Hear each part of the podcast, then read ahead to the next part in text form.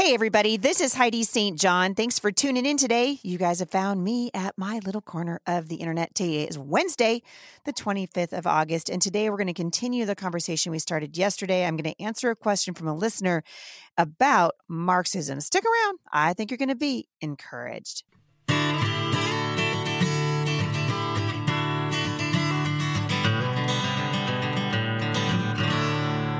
Washington state was once admired for its public schools, its thriving economy, the safety of our cities, and our raw natural beauty. People wanted to move here. Now they want to leave. The truth is, the radical left has been chipping away at our great state for a long time. They spent literally the last 30 years dismantling brick by brick the very virtues and values that made Washington state a sought after place to live and work. The Democrats' assault on public safety through the demonization of police officers trying to do their job is threatening to our peace of mind and to the safety we have long enjoyed in the district. In fact, the disastrous policies of woke bureaucrats have emboldened criminals by allowing them to avoid conviction and incarceration. I've had enough. We can do better. The dream that Martin Luther King had for this country is quickly fading as once again we're focusing more on skin color than on character. Have you had enough? Because the left is just getting started.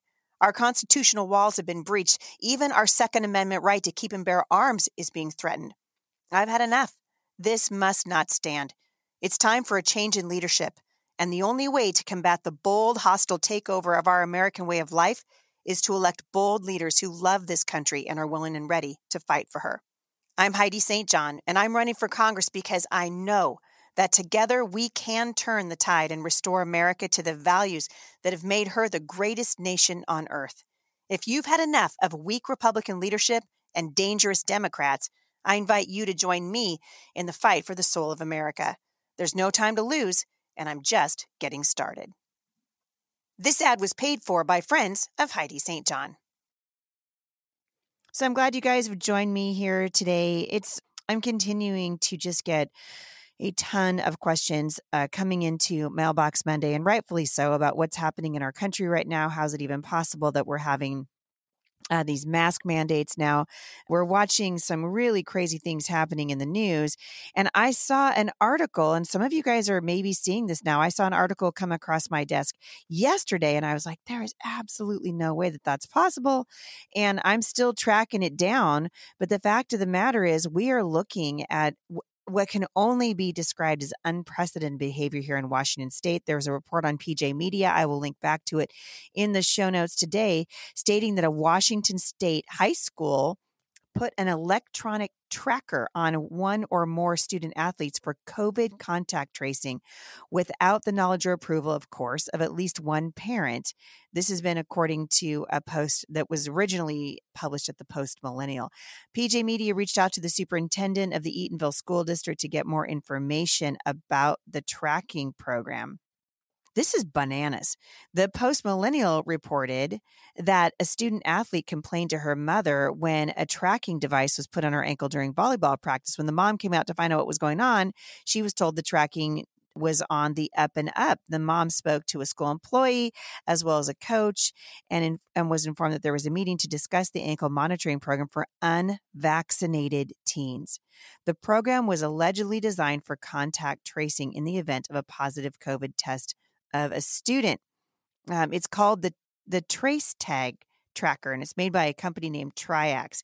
And it was designed, they said, to keep students socially distanced and to sound an alarm when team members got too close. You guys, it is hard to fathom that this is happening in our country. Absolutely hard to fathom it. Uh, the tracker also, by the way, passively spies on students to determine with whom they interact in order to do follow up contact tracing for COVID. Please tell me again that this is about my health tell me again that this is this is what you guys want to have happen in your public schools and in our nation as a general rule. So i'm still waiting to hear you know where how is this thing gonna gonna play out? I don't know. And i know that eatonville last i read eatonville high school athletic officials were considering putting um, tracking devices on the helmets of football players. Really we we got we we got issues in this country right now and i'm going to keep talking about what's going on here because we have to talk about this nation and why we have got to stand up and defend it.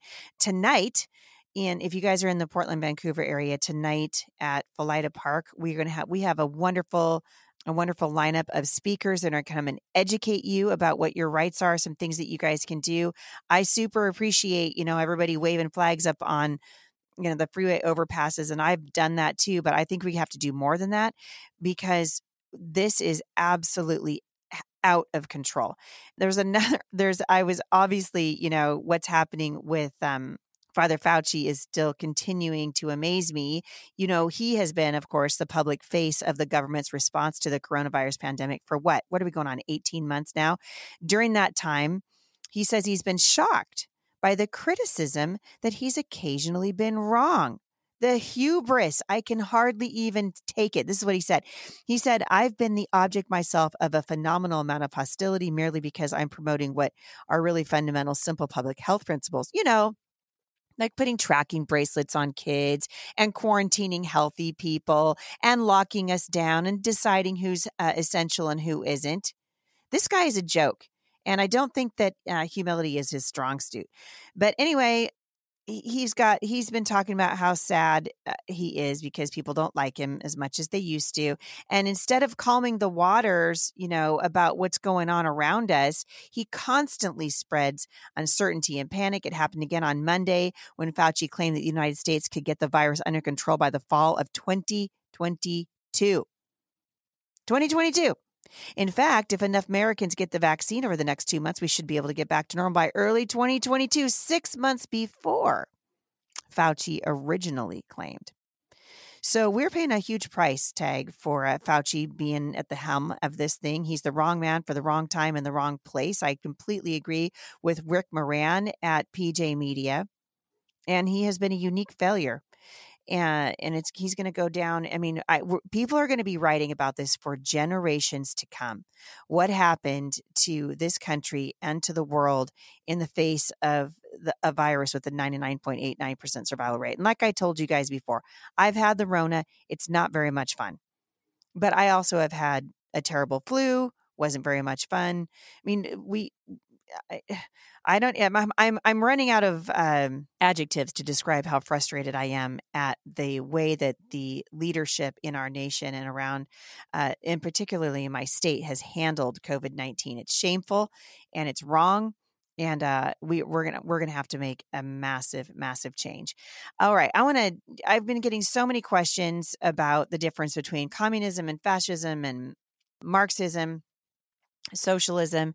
And yesterday I touched on it a little bit, but today I want to kind of touch on just Marxism because there are so many college students in particular right now who are talking about the benefits of Marxism and why Karl Marx wasn't such a bad guy and maybe he was just misunderstood. But we need to really understand what Marxism is because people are talking about it and i think that the i think sometimes we throw the word around like what a marxist idea you know the conservatives are doing it but I don't think we necessarily know what Marxism is. And so I just wanted to talk about it for a couple of minutes.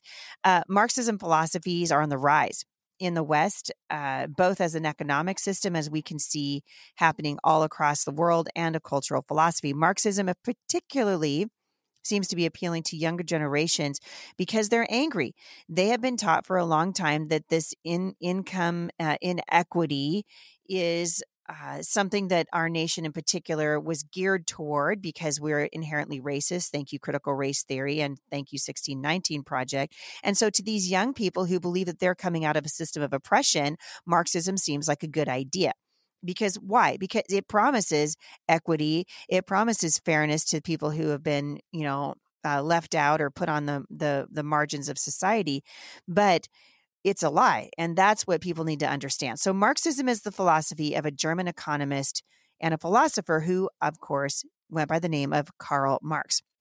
And he believed that there were different classes of people. So, the proletariat, which would have been um, the the laborers and uh, the the bourgeois. You know, these were the the employers who controlled the means of production. So the proletariat, he called him, would have been the working class people, the laborers, ordinary working class people, and he basically pits them against the social and financial elites. And he believed that these elites oppressed and exploited the workers. So he wanted there to be a new economic system to replace capitalism. So, in his system, wealth was going to be distributed to those of the proletariat, so to the laborers. And ultimately, his philosophy became communism and socialism. And we looked at that a little bit uh, yesterday. But while communism was taking hold in the East, it was really having a hard time being respected in the west right and rightfully so the united states was was embracing capitalism this idea that if we could give people access and let them make their own choices, give them opportunity that they would be able to succeed. And so in the United States, communism was very unappealing. And actually, it was unappealing even to the liberals until recently, even to the Democrats until recently.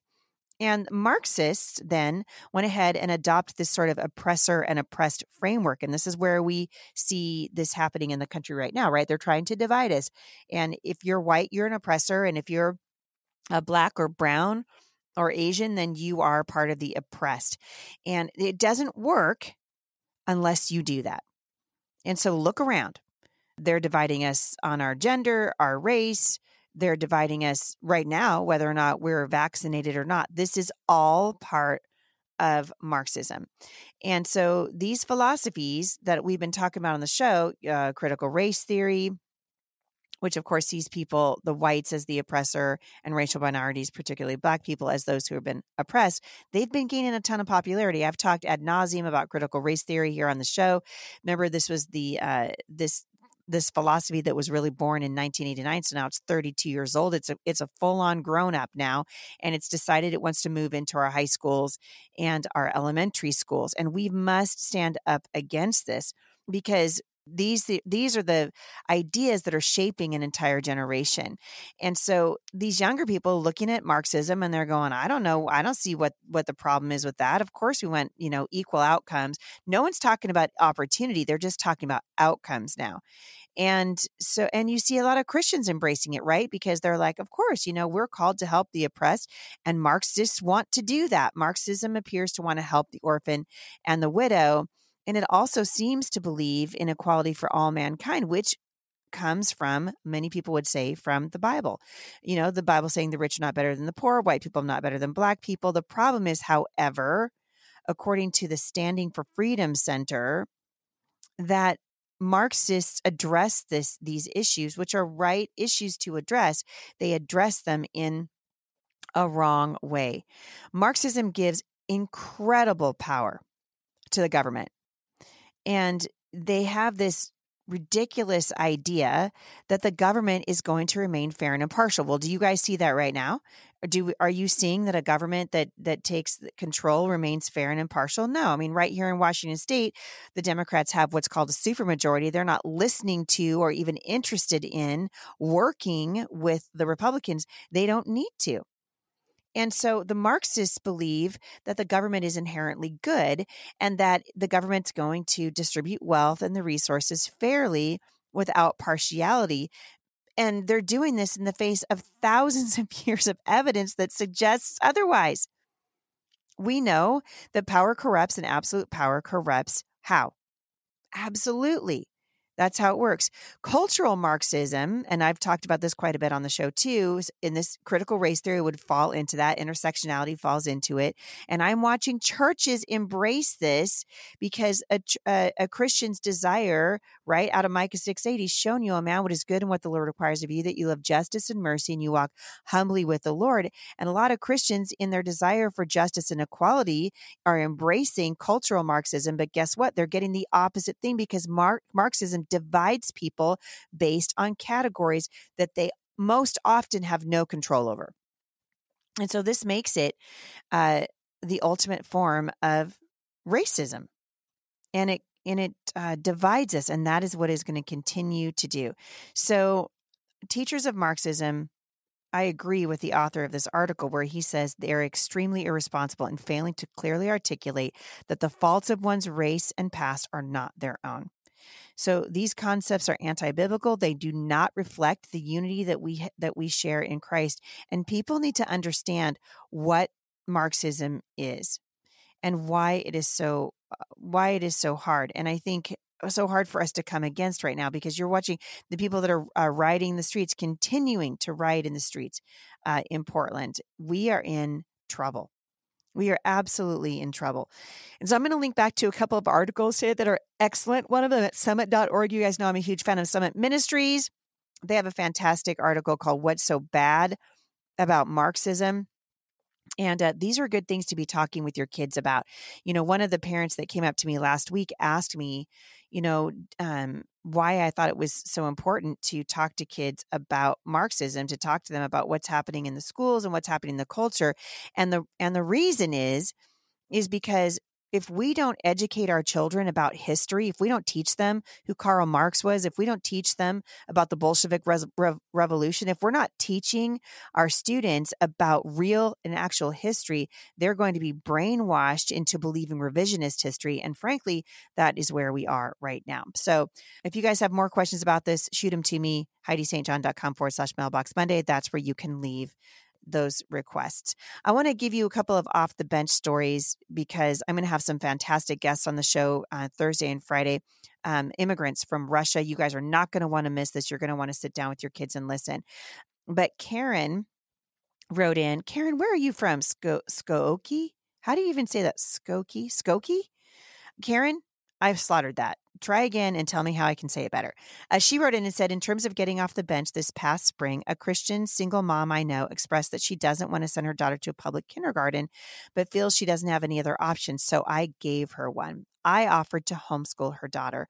I have enough on my plate with my own three still at home, but I thought if I could rescue just one child from the public school, I would do it and do what I could to make that happen. She still hasn't taken me up on it, but I'm praying she will. Karen, I love that. I absolutely love it. So thank you for writing in and telling us. Olivia from Indiana said, I assembled a team of other students who have now started the group Not on My Christian Campus. We started an Instagram and are committed to speaking to other students, the administration, and the community about the facade that the school is putting on about being conservative. Please continue sharing your wisdom and encouragement from a 21 year old freedom fighter who thanks you. I love that. I love that you guys are getting off the bench. Stephanie from Whiteland said, I pulled my son from public school over nine years ago and dove headfirst into homeschooling.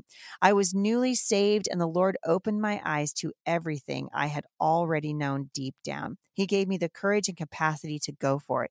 Fast forward to now, a couple more kids, four in total, and we're still going strong.